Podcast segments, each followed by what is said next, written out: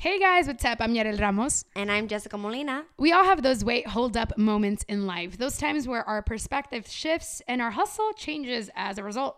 Each week, tune in as we chat with a new guest who's on their grind and learn the pivotal moments that shape their journey. And when we're not chatting with a guest, Jess and I will dig into the latest wait, hold up moments happening in politics and pop culture.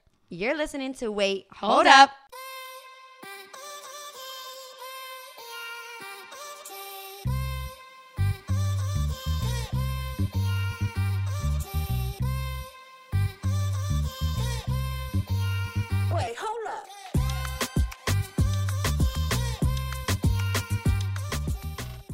What's up, everybody? Hey guys, how's it going? How are you, Jess? I'm so good. How are you? I'm doing well. I'm doing much better than last week when I Oh, was I having know. a, a moment. Her eye is normal, guys, except now I my know. voice is gone. yeah, so, so- it's, it's been an interesting last few weeks. This is just a really great ping pong back and forth of all of our ish. So um, don't mind the raspiness. It sounds sexy. Thanks. Yeah, thanks. I yeah, appreciate it. I you're good. appreciate it. Hey. So Um, I'm really. Are you ready for this one? I'm ready for guys, this we're one. switching this up on you. I know. We got. You ready for this? A dude on the show today. I'm What- so what? glad we got a dude. Finally, a dude wants to come and share the love. No, I I'm know. kidding. We had invited a dude. That's very true. So Yarel and I have been really, um, like, really focused on making sure that we highlight dope women of color, and we have decided to this season open it up and make it people of color who are doing amazing things and who are on their grind. absolutely. And we're gonna see how that goes this season, and we'll just play it. You know, like we mentioned, we are just figuring these this out, and we love that you guys are along on the ride. So. Right. Who are we speaking to today? Yes. So today we're going to be uh, talking to Carlos Amaro. He is uh, an amazing makeup artist, probably one of the best makeup artists I've ever worked with. Uh, ama- and even he's even more amazing with hair. Like he can do anything with hair. And on top of that, he's a crazy, amazing stylist who's been in the business for uh, more than a decade now here in in Los Angeles, and he's just been doing really really awesome work with amazing people like uh, you know the Cheetah Girls and Missy Elliott to um, Braxton's recently to Jenni Rivera. So. Uh, he's someone that everyone loves. He has this amazing energy and he has a beautiful story to share. Yes. so today you guys are going to hear about the childhood that he came from and how he managed to overcome so many obstacles, Yeah. including living on his own at get this, 13 years That's old, Insane. which is insane. Yeah. I can't even imagine.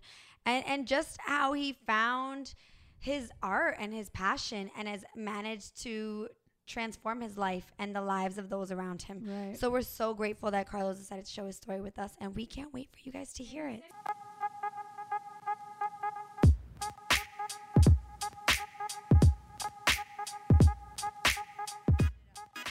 So I want to dive into you grew up in the Coachella Valley. Pr- Prior to us starting recording, guys, Carlos was just talking a little bit about education and how education in his family, how they they feel like the, the system failed them in a lot of ways. So I want to hear about your experience with having the educational system fail you, but finding your own path because of that, past it. or in spite of that. Yeah. Um, well, it started the generation before my grandmother is from what I know, because not very many people know the story behind that, because no one ever asked, which is weird to me. So the family came from Texas, and then they migrated to like Arizona and to a couple different states, and they just were field workers, and education was not a priority. It was just eating and family and kind of keeping it very basic. We- We're about five generations American, so it's a little different. We're not necessarily from Mexico. We were here when Mexico was America. I mean, I'm sorry, the other way around. Yeah, Uh, and so it still hits you as being an American that the poverty is still here. And I actually didn't understand that that's what was happening until my little sister,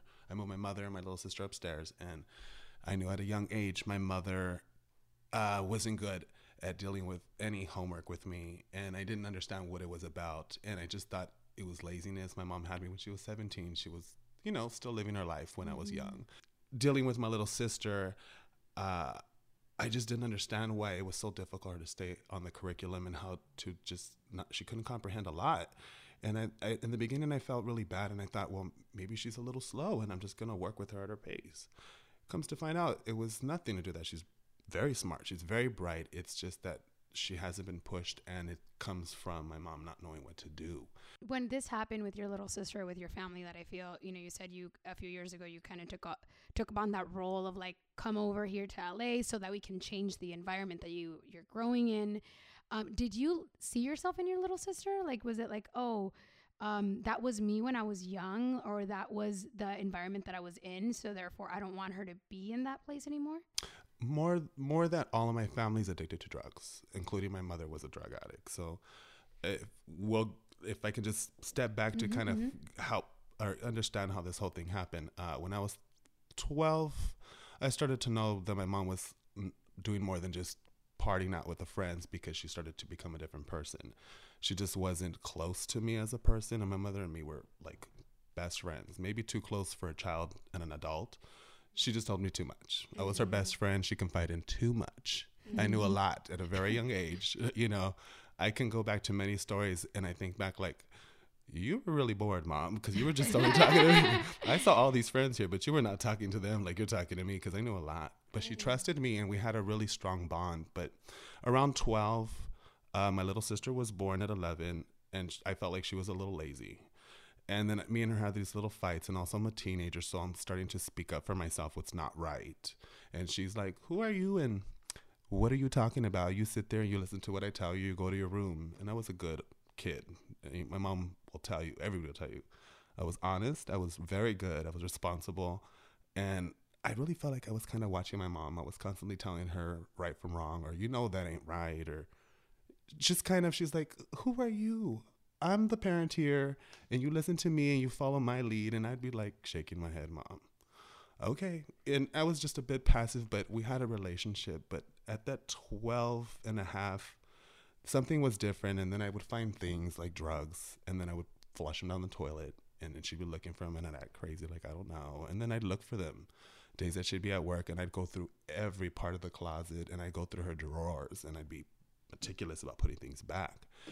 And they'd just be missing. And since she was on drugs, she couldn't quite blame me, probably, because she just is not focused at that time. Yeah.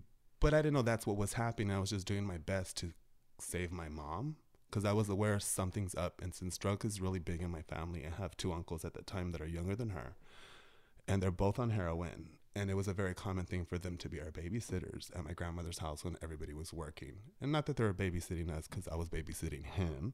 Right. he would be asleep with the on the refrigerator with the refrigerator door open when I'd come in from school. And I'd be like, Theo, oh, ah, and he's so nice. Hey, mijo, how was school? But he'd be like a walking zombie. So I put my arm around him and I'd like walk him to the mm-hmm. couch and sit him down and tell him, You want something? I want to, you know, a sandwich of peanut butter jelly, something like that. But mm-hmm.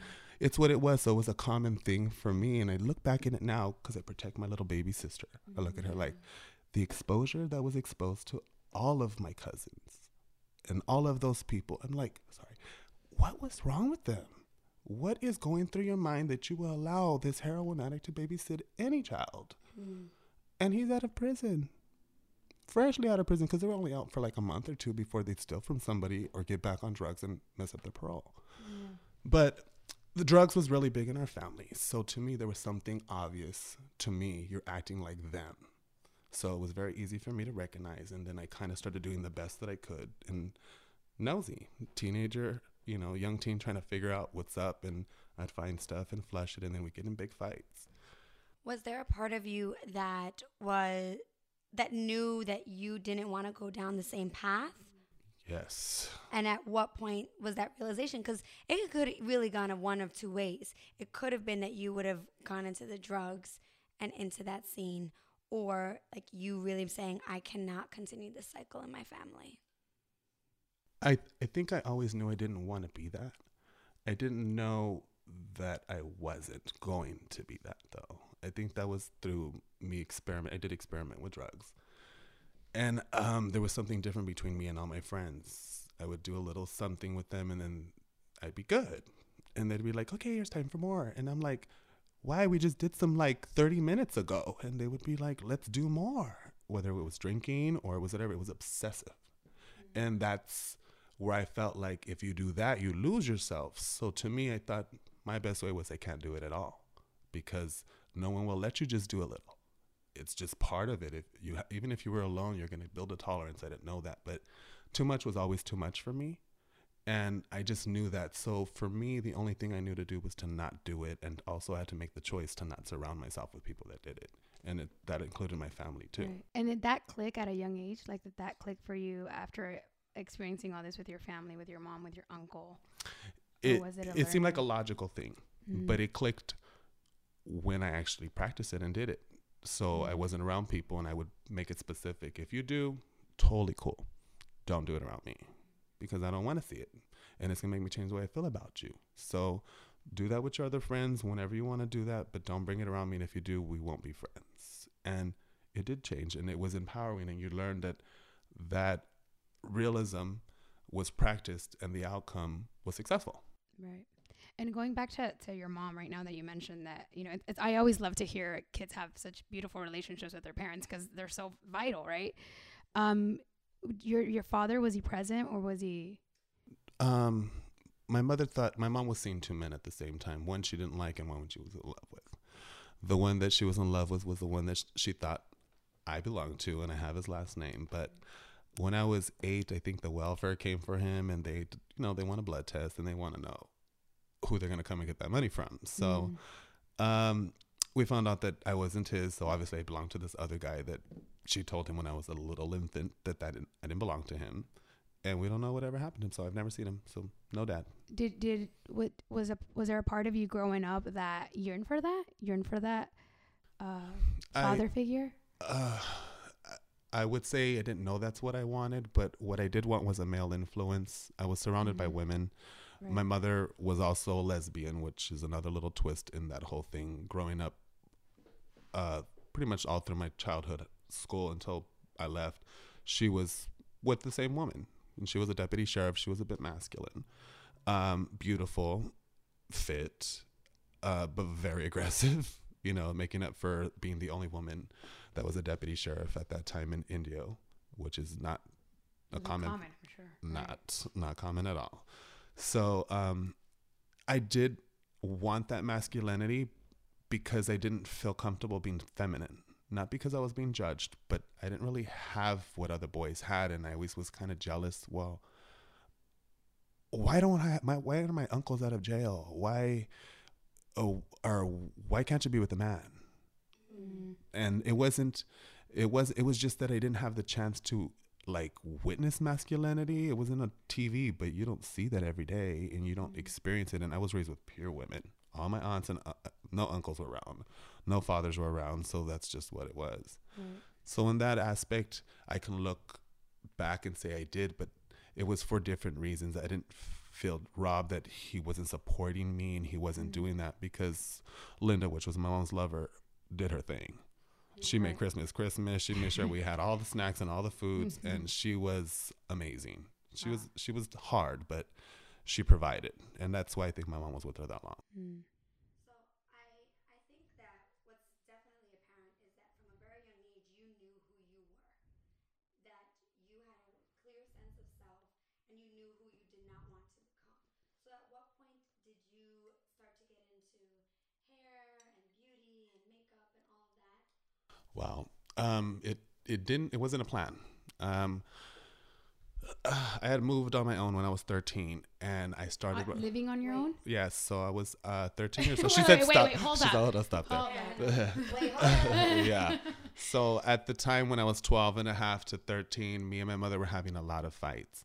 Um, I had stayed with my aunt because she lived closer to my school, and she had asked me to move back with my mom because I was the only one that was going to stop her from doing drugs. And I thought to myself, why me? I'm still a kid. I'm a child, yeah. Wow, so Uh, responsibility to put on you. And I think back at it like, you guys are all just so lazy siblings here. Like you can't you can't help a sister out, you know? Literally? Literally. yeah, but um, at, at we got in so many fights that I found a situation which my first job was working for Linda. She was a m- manager of a telemarketing office of this place called the American Bartending School, which is nationwide, teaches people how to bartend. I worked in the job placement department where I would basically find um, these bartenders their jobs. And I got that job and I did really well, where I got awards. Uh, yearly because I beat everybody else in the department, and they're all older in their twenties. Yes, and uh? It was just me trying my best. Uh, and to me, I didn't feel like I was uber smart. It was just the will. Yeah. It's just the will to just do better, to prove. I had to prove myself. I was the youngest person in there, and I felt like it was a favor Mm-hmm. because she's. Come on, who needs a 13 year old kid in an office of telemarketing where you got to be aggressive in selling? You know how hard it is to be a telemarketer. And um, back to doing this 13 year old thing. Um, I still was living in, in my mom's house working there. And I remember my mom telling me, you know, you're going to have to give me this, some of this money. And I said, what? Why? You don't even work. You're on welfare and you use your money on drugs and you don't give me any money. I'm basically paying for my own stuff right now. And she was like, Well, that's what my mom did. And I said, Well, I'm not doing that with you. I'm sorry. But if I have to move out and do my own thing, she said, Well, then maybe that's what you're going to have to do. And that wasn't an argument. It wasn't that nice and mature, probably. But that's how it feels like in my head. But Well, I, I feel like your playback is a lot nicer. So yeah, so take I'll take mine. Take. Trust me. There's been some ugly ones, but um, I ended up getting an apartment with a friend who was 19 years old. I would go to school in Indio, ride the bus all the way to Palm Desert, and then have to transfer and then go to this telemarketing office that the, the bus didn't go to. I had to walk a big distance, and then I'd work there for about six hours because school will only allow me to work so many per week, and then I'd have to hitch a ride back to that other thing to and it, and it's dark so it only takes me to a certain part of the city at a certain time and then I have to walk a whole mile under the train tracks and I do this every single day just to have a job and to pay for myself. Oh my gosh. But um we did that and uh it just was a process, you know, you had to learn I learned how to balance my money. You know, you go through trial and error, you try to live a little and then you can't live. and then um I've also done it where I became like head of household uh, because I was just the one who was a little bit more responsible. So I was from that age, no one was allowed to be in charge of the roof over my head. No one was, and it's still like that. And it's been hard for relationships because of it, but it's hard for me to trust someone with that type of security for me. I'm I'm, I'm better at it. Um, I'm understanding it, but But you had to rely on yourself for so long to, to then have someone come in and be like, I got you. I'm going to take care of you. You're like, "Mm, but, but I didn't ask for all that. I tried. I tried, and then they would show me a little sign like calling in sick, and I'm like, it's a chop. You need to it. like, Yeah, because yeah, I, 'cause yeah. I just wouldn't call in sick. yeah. That's just not who I was. But things like that just made it was scary for me, and it would just show me a responsibility. And I learned that if you want to depend on somebody, they have to show you those things, or you don't pair up with them. But um, what? What, what, what, So we want to get to the to the beauty and how did you get into that part of So, your life and then moving into LA. Got you. I went to my first gay pride at 17 years old. Me and some friend. She was telling me that uh, our other friend wants us to go out there. We came out to LA for this gay pride, and um, it was just kind of my first real gay experience. I had known I was, you know, I'd done some things, but I had not really been comfortable being in gay environments out of fear of maybe running into my mom's old friends because they're all lesbians, you know, from when I was a kid and they all know me. I, it was just kind of a fear because it's a small, Coachella Valley's small and everybody knows kind of everybody. And uh, went to this gay pride in West Hollywood. And I remember just thinking, I've got to do something different and I've got to be me. So, um, I met somebody that gay pride, and I think about I planned it out because I already I had an apartment with three other roommates, and there it was just a lot, and I was over it already, just because that was the most roommates I've ever had in my life was three other guys, and um, I decided that I, I was seeing this guy, and I told him, well, I'm gonna find an apartment, and I'm gonna do these things, and he talked me into, well, I have a spare room, so don't find an apartment. We'll be spending all this time with each other. Move in, move all your stuff into that spare room, and we'll just make it happen. And I was like, done. So moved out to LA when I was 17, moved in with this guy, and then his roommate was this German immigrant who was working on Melrose at this shoe store named Rinaldi. And she was gorgeous, like beautiful, and she looked like a music video every single day. I would be like, what? Where is she going? Like, and it would be in the morning, you know. And I'm like, just for a run. literally, she was amazing German girl. And uh, she was just super sweet. And I mean, they were older than me. He was uh, 24, I was 17, so he was seven years older than me, and she I think she was like 25. And so I remember she was like, she's like, you two are so cute, you know, with her German accent. And she's like, you're beautiful together. And she was like, where you going to work at? and she got right on it. Right on it. She got right on it. Where are you going to work? Where are you going to work? business. yeah. So I was like, I'm, I'll go to the mall and I'll find a job tomorrow because that's me. I can find a job. And she was just like, you come with me tomorrow's tomorrow. We'll get you a job. So next morning we rode the bus together from there to there. We get to Melrose and she walks next door to her shoe store. And it's this place called Club 501 where they just sold all jeans, all kinds of jeans, jean jackets, jean things. And there, a lot of them were, um, what do you call them? Um, vintage. They were like 300 $300 old ass pair of jeans. And these Asian people to come and buy them up. So this is this hot thing back then when I was 17. If anybody knew Melrose uh, in the late 90s, early 20s, it was the hottest spot on earth. You actually, I mean, do y'all know? No. No, I'm. I'm I'm, like- I'm I've only No, been I mean- for three years, so I don't know anything about Well, it's anybody's. n- nothing like that. Just imagine like going down Rodeo Drive with all the fancy, without the fancy, but you can't even walk on the sidewalks because there's that many people that people have to walk around the cars parked on the sidewalks to get to another store. oh my gosh. It was that was. Monday through Friday, and it would be cruising. It would be so much congestion, but everybody looked like they're at a music video.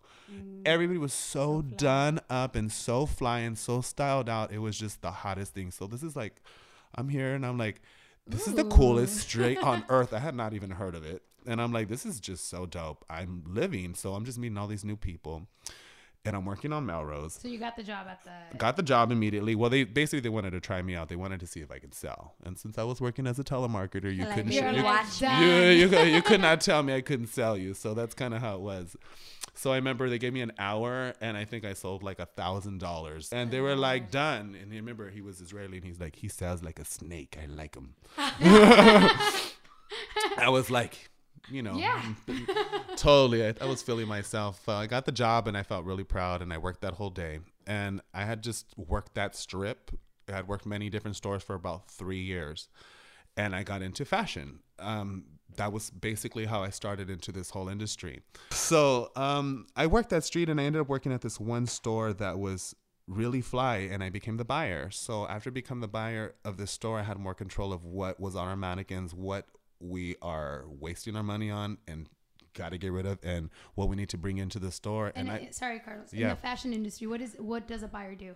well, a buyer basically is somebody who understands the aesthetic of the establishment and the clientele and also the demographic of what clientele are mm-hmm. coming to the area. So if you don't understand that okay, let's say you want to open a store, the most cutest little store and you want you're thinking big money and you're saying, um, I want to have these dresses that are all on the, the red carpet and they're three and four hundred dollars, and you think you're going to put this in the middle of Boise, Idaho.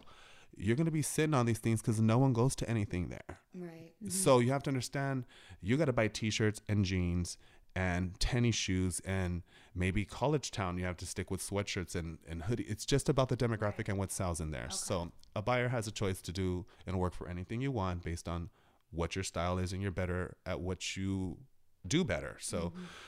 for me, I was better dressing women. I loved it. I've always have. I was surrounded by women. My mother was very flamboyant in fashion when I was a little kid. That was one thing I'll give to her that she was different than anybody around me. I loved my mom. My mom would be all done up too much every day, smelling like all the perfume. she would have all these domino nails and just different stuff that now I see that they don't they didn't do that for almost like 15 years. And now it's just on everything. But my mom had all these crazy nails and I and I and no one else had that, so I thought it was weird. So it was kind of like I was that boy who would roll my eyes because everybody was staring at my mom. Yeah. And that's what my mom was, and I became her, which I didn't realize mm. until I became older. I was the one overdoing it a little too much around everybody around me.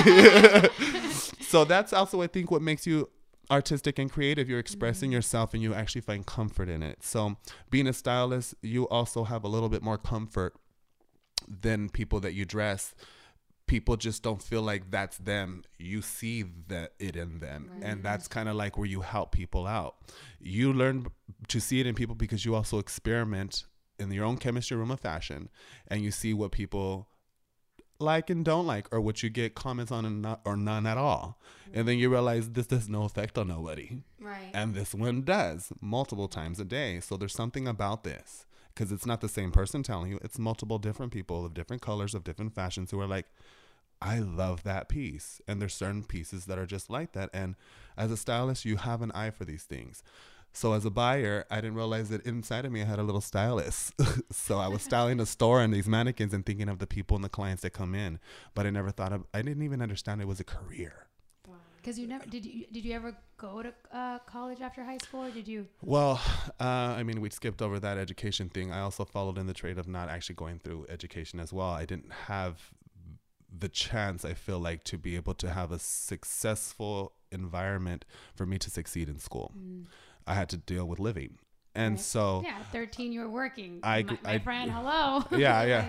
hello. Yeah, so I dropped out when I was a sophomore and I just found it just too hard to keep up. I was always late. My teachers were pissed at me and it just felt like I was defeating ev- I mean everything. I was going upstream for everything it felt like. So I had to limit what I can handle and I had to mm. handle to live.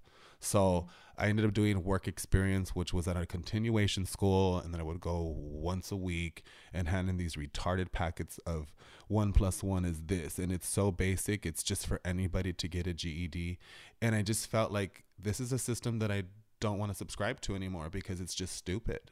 I don't really think I'm learning anything when I read these packets. I'm not. These are things that are just common sense and I'm not needing a GED right now. In my mind, I just didn't care. I just wanted mm-hmm. to survive. So I mm-hmm. dropped out when I was a sophomore, and I never went back to school. I never went. I never went to college, and um, I just used my creativity to do something with. Mm-hmm. So I, I, I basically am using my artistry Right. and my visions of things I research. I've been always into fashion since I was a kid. I always watch fashion shows. I've always, and I didn't know that that was going to be part of my future. It's just something that I was schooling myself subliminally. It was like my own curriculum, things that I mm-hmm. just gravitated to. They ended up clicking later Right. and I didn't know that's what's going to happen. It's just part of what happened. So there was a stylist that would buy at my store, and I had a bunch of sales girls. So I was a manager of like 14 girls. They were constantly telling me, You got to get out of here. You're bigger than this. Mm. You're so young. You are so talented. You are so organized. You just have to get out of here. One of them, particularly, would work with the stylist all the time, and she was constantly selling. He was like, Who's the damn buyer here? And they're like, Oh, he's this fine, young, goddamn guy, and you have to meet him. Let me call him and try to get him over here. And they would call me, and I'm like, I'm busy doing something else. I can't come. Who is this boy? I don't care. Is he buying or not? That was kind of what it was. Yeah. I, and so they were constantly like he t- he says he will get you jobs styling and stuff like that. You're if you're the buyer you're the one he's actually cheating from. And i was what do you mean? Like what are you talking about? I just didn't understand what she was trying to explain to me. So one day he comes again and he's like where is this boy? I want to meet him. You guys keep talking about him. And so she calls me up and i walk over and he was like oh you are fabulous. And it was this this uh, African American from Atlanta who was a stylist and did it a lot. So he would fly and do these gigs out here. And um, he had said, Do you really want to be in here? And he was older. I think he was uh, probably like 10 years older than me. He's like, Do you really want to be in here your whole life, working on this street in a box and running these girls? And I'm like, What are you trying to tell me? I found it a little bit like I'm running stuff. This is my Yeah, store. yeah. This is my world, and you're coming to me. What are you telling me? Like he was like belittling me. I wasn't. uh, I wasn't receiving what he was saying in the beginning, and it was also the way he was talking to me. Right. So I, I kind of was just. He was like, "How about you just come and assist me one day?" He's, "I'll pay you four hundred dollars." And in my mind, I said, "How much?" because I was making probably like two hundred a day with commission in this store that I'm working nine hours straight, Monday through Friday, or six days a week. Mm-hmm. So I was thinking to myself, I'm down to just try it. It sounds exciting. He's like, You'll love it. You'll be perfect. Just try it. So he told me I have two gigs. He's like, I have one this day and I have one that way, and I need an assistant for both. And he's like, Can you get it off? So I worked the first one out, and it was a music video for Missy Elliott and Ginuwine. Oh my gosh. yeah, it was called "Hit It with the Hee," H E E. which was slang for heat, I think. Uh, I'm not really sure. I, I asked around at that time. um, but uh, I remember I did all the wardrobe for it, me basically all by myself. I picked it all out and he just went with it. And it was just a, an amazing experience. First of all, I was in love with Missy. I knew every damn song and I danced to every damn song at the club. And Ginuwine was just the hottest guy at the time for about five years. And uh, yeah. You're like, whoa. So you're like done and done. Yes, My I'm here for it. I know, right? And you want to pay me on top of that? Okay, okay. It was fun. I, I felt like I was socializing and eating, and and everybody was so cool and positive. And I just had not seen that. And I'm like, and we're getting paid? Like, this is awesome. It was a long day. It was a lot of adrenaline, so I didn't feel like it was that long because it was still the beginning. Mm-hmm. But that was a big eye opener for me. It was like, people get paid for this. And wow, I could be something different. And I just, I didn't even look at something like that at that time. I was just surviving and making good money for what I thought I was doing for not having an education. yeah. Mm-hmm. That, and I thought I was doing good. I think I was making like three or four thousand dollars a month, and I was seventeen to nineteen, and I thought I was doing great. But I didn't realize that I was working like a slave and I had no life. I didn't do nothing in LA. I did Melrose every day. Melrose was your life. It was. I didn't know it. So it was really about someone who saw your potential Yes. and tapped you and awoken you to a whole new life that you didn't even know existed. Absolutely. So then I'm assuming shortly after you leave this store and did the, did everything come together quickly for you afterwards? Uh, it- basically, I did a, two more job. Wait, two, two or three more jobs with this guy. No, I did actually. Well, the jobs were long jobs, so it seemed like a lot more. Um, and I, I fell in love with it, and I told myself, you can actually do this. I do have what it takes. He's not even doing any of the picking at all because he doesn't think he's as good as I am. And I didn't realize that was happening. I just thought that's what assistants do. Yeah. Um, so I gave myself two months to save up money to quit on New Year's Day as my resolution to just give it a full on chance. And that was 2001. And I literally remember my boss, he was doing the countdown with me all the way to the day of New Year's Eve. And he says, like, chuckling and laughing. He's Israeli, Moroccan Israeli. And he's like, Carlos, so you're not showing up tomorrow? and I was like, you did not find nobody? And he was like, look it, if you don't show up tomorrow, I'm not going to be hiring you back if you need a job. And I said, I'm not planning on coming back. What are you talking about? You think I'm doing this just to do things? And he was like, so you're just going to leave? And I said, I gave you a month notice. What are you talking about? And he was just like, I don't know. Everybody talks that they want to get off this street and this and this and that. And oh. I was just like, I'm doing this, buddy. I saved the money and I'm going to give it a shot. It's funny how people make you feel indebted to them. Like you're gonna walk away from this great opportunity that I gave you, and you're like, "I'm the talent, bro. I'm the one that's bringing the money into your store." He got under my skin. I kind of felt it. And he's got a tactic. You know, there's a lot of people that do that. When they find someone great, they find a way to keep them.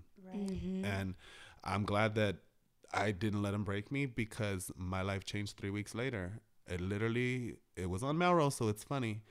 uh, I was just going to get coffee on my same little thing with my people that I know, just not the store that I was working at, just to say hi to everybody.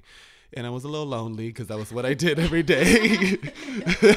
so I remember I was walking and I, I went into one of the stores of, of stores that one of the stores that I liked the girls. There was like three that worked in there.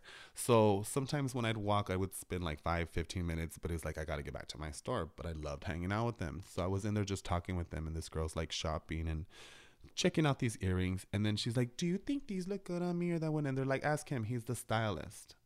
And then she's like, You're a stylist? And I said, Yeah. And then she says, Okay, well, I need your card. She goes, Because I needed somebody for my video next week. And I said, Okay, well, I don't have cards yet because I didn't do that yet.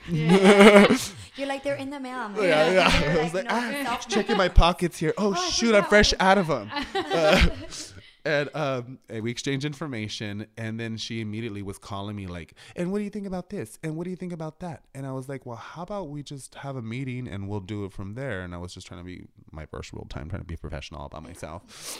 Um, how about we just uh, set a date and we do this time, and, and we'll just you know try my best. You know. You're like Oprah. She, she can wait. Uh, yeah, yeah, it's basically trying to run some game.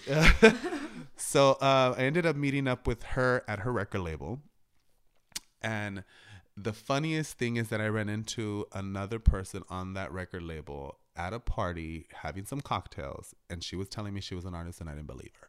Because people say that stuff all Right, the time. right. Everybody has a record deal, and everybody's single's coming out next month. So, and at that time, true, at that time, yes, everybody I was. I think that's still the case. I mean, yeah, you're right. You're right. You're right. It's still happening It's still LA. yeah so i remember she was telling me over some cocktails and telling me and, and she came out to me because she thought i was pretty so she was just like you are just so pretty and this and that and i was like thank you what do you do i'm a stylist and then she's like really well i need to get your information and she's going into all that and i was just like mm. and she's inside of that meeting sitting there already with the owner of the record label and she was like oh my god i know you i just saw you oh my god i told you i, I was gonna call you and i'm like this is the girl at the club. I still was trying to figure it out who she was. I was Yeah, yeah, pretending. yeah. And I'm like, this is the girl at the club. She's really signed to a record label. And I'm just saying this under my breath. And it's just the strangest coincidence that I'm brought in from one artist. And I'm just like sitting here like, this is really happening. I left it and I'm here in a meeting with the record label discussing doing jobs for fifteen and two thousand dollars. And I'm literally, and I'm saying this, I was literally just throwing numbers out there to see if that's what I can get. And they didn't even flinch. Wow. And I was coming from $400 assisting. So to me, I just was like, he ate it. And in my mind, I'm literally screaming Oh, inside. Did he fucking say yes? he didn't even flinch. So I thought to myself, holy crap, I'm literally going to get money right now. Like I was just tripping. And I wrote up a contract right there for the dates, the amount they had to give me 50% deposit that was part of my contract. Oh my gosh, Carlos. Well, So. I did all, and so I left there feeling 10 feet taller, thinking to myself, oh my God, I just did that. That was a big experience for me. I made a lot of money.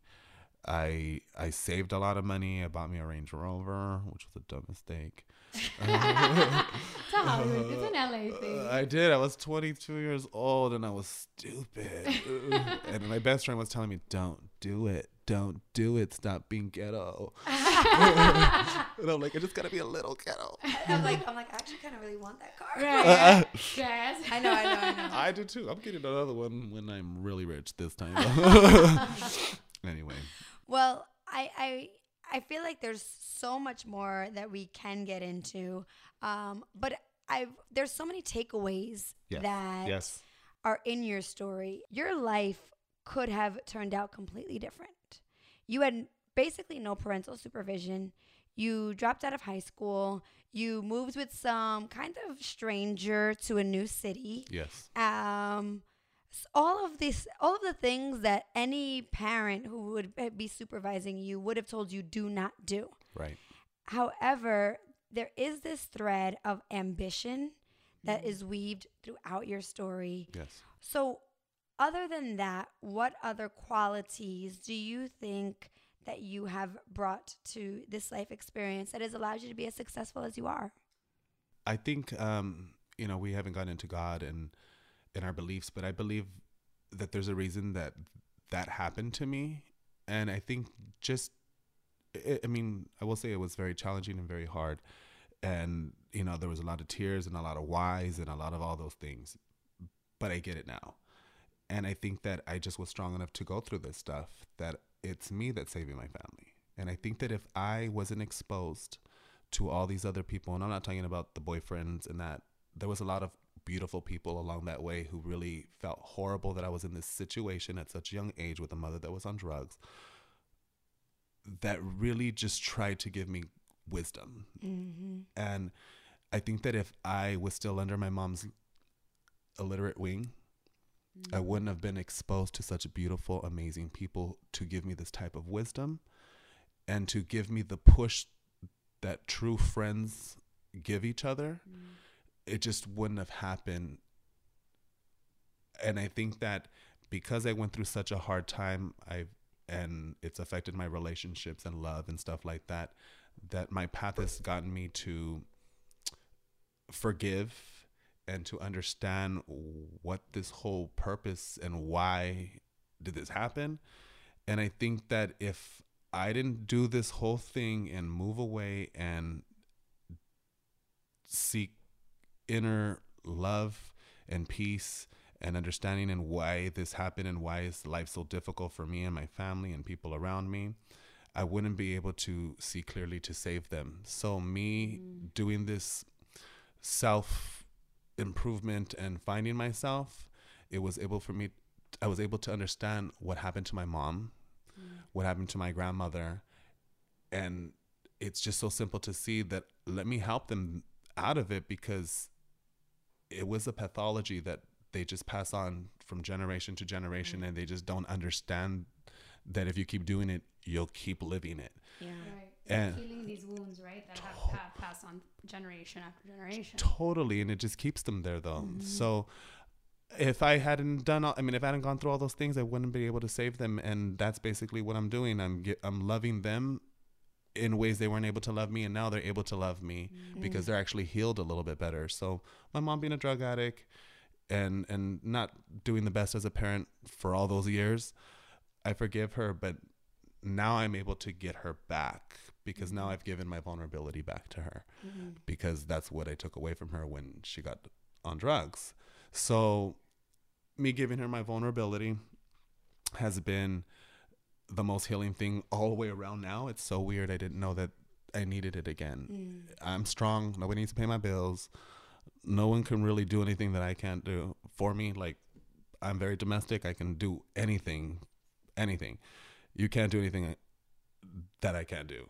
I'm sorry. Nobody I can't nobody can do anything that I can't do. I can literally put my mind to anything and I don't need anybody for anything. And so my mom and friends and people don't have a place to like make me feel like they love me or that they will do for me and I've been able to tell my mom now that I need you to know that I'm sensitive and I'm vulnerable and I'm not all strong like you think I am and I need you to be able to know that about me, and I need you to know that you need to ask about me too, and I need to ask about you. And mm-hmm. we've turned this whole thing around and refound love again.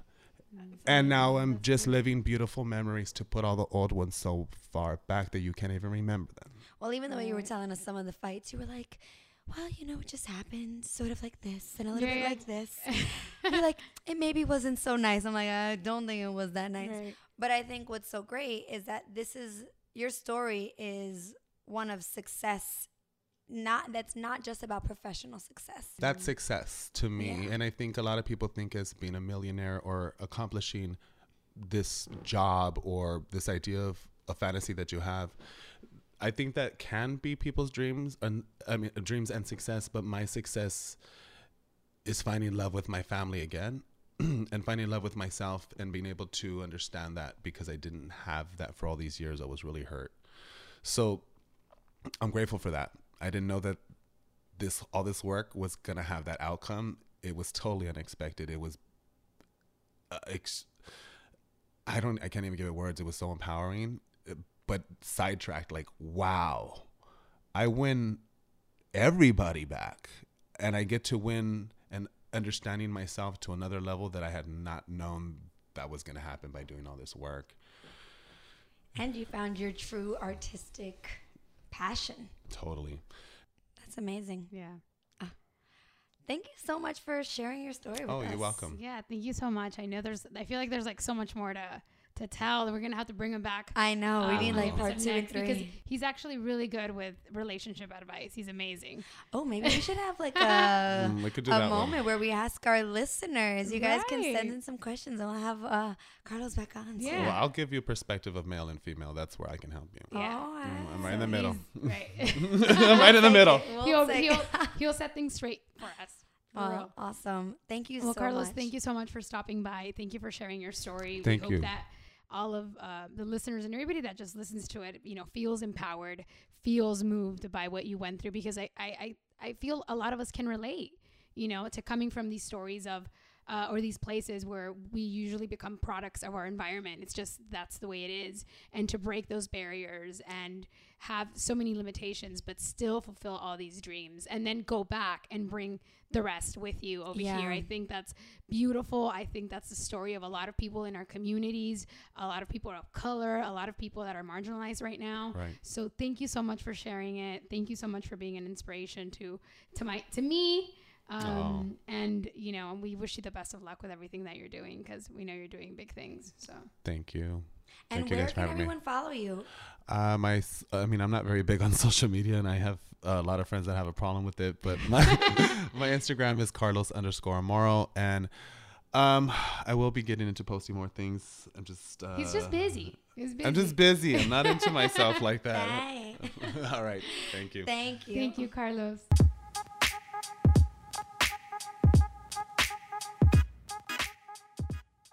That was oh, fire. Fire. I'm like so inspired and moved and it's just beautiful, you know, to see like so much adversity in someone's life and so much so much that goes on. and how he was able to overcome yeah, it. Yeah. and like find himself at such a young age, find what he loved to do and make it something so powerful now. Yeah. You know, his family, bringing his family to live with him. It's a, it's amazing. I, I I'm always like moved and touched by these stories of um, you know, determination and so much hard work and it's it's beautiful. It's Yeah. And I love that the definition of success for him was really about finding that peace and connectivity within his family and just to repair like relationships those that have been broken. Yeah. And I think that that's a really great reminder. And, and, and a theme that I feel like comes up in this show a lot is that when people are talking about their moments of success, it's never really about what they were able to buy Mm-hmm. because of it. Like, yeah, like if they were able to buy a house for their family, like, yes, but it's more about the fact that they were able to do something for their family.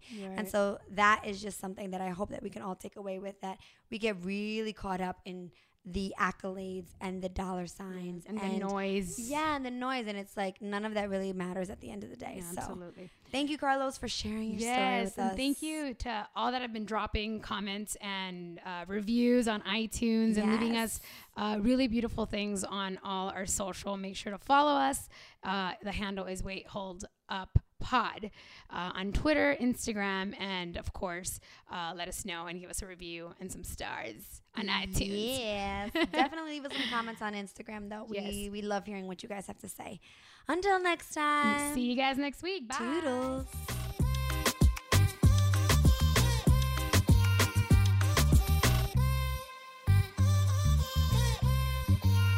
Wait, hold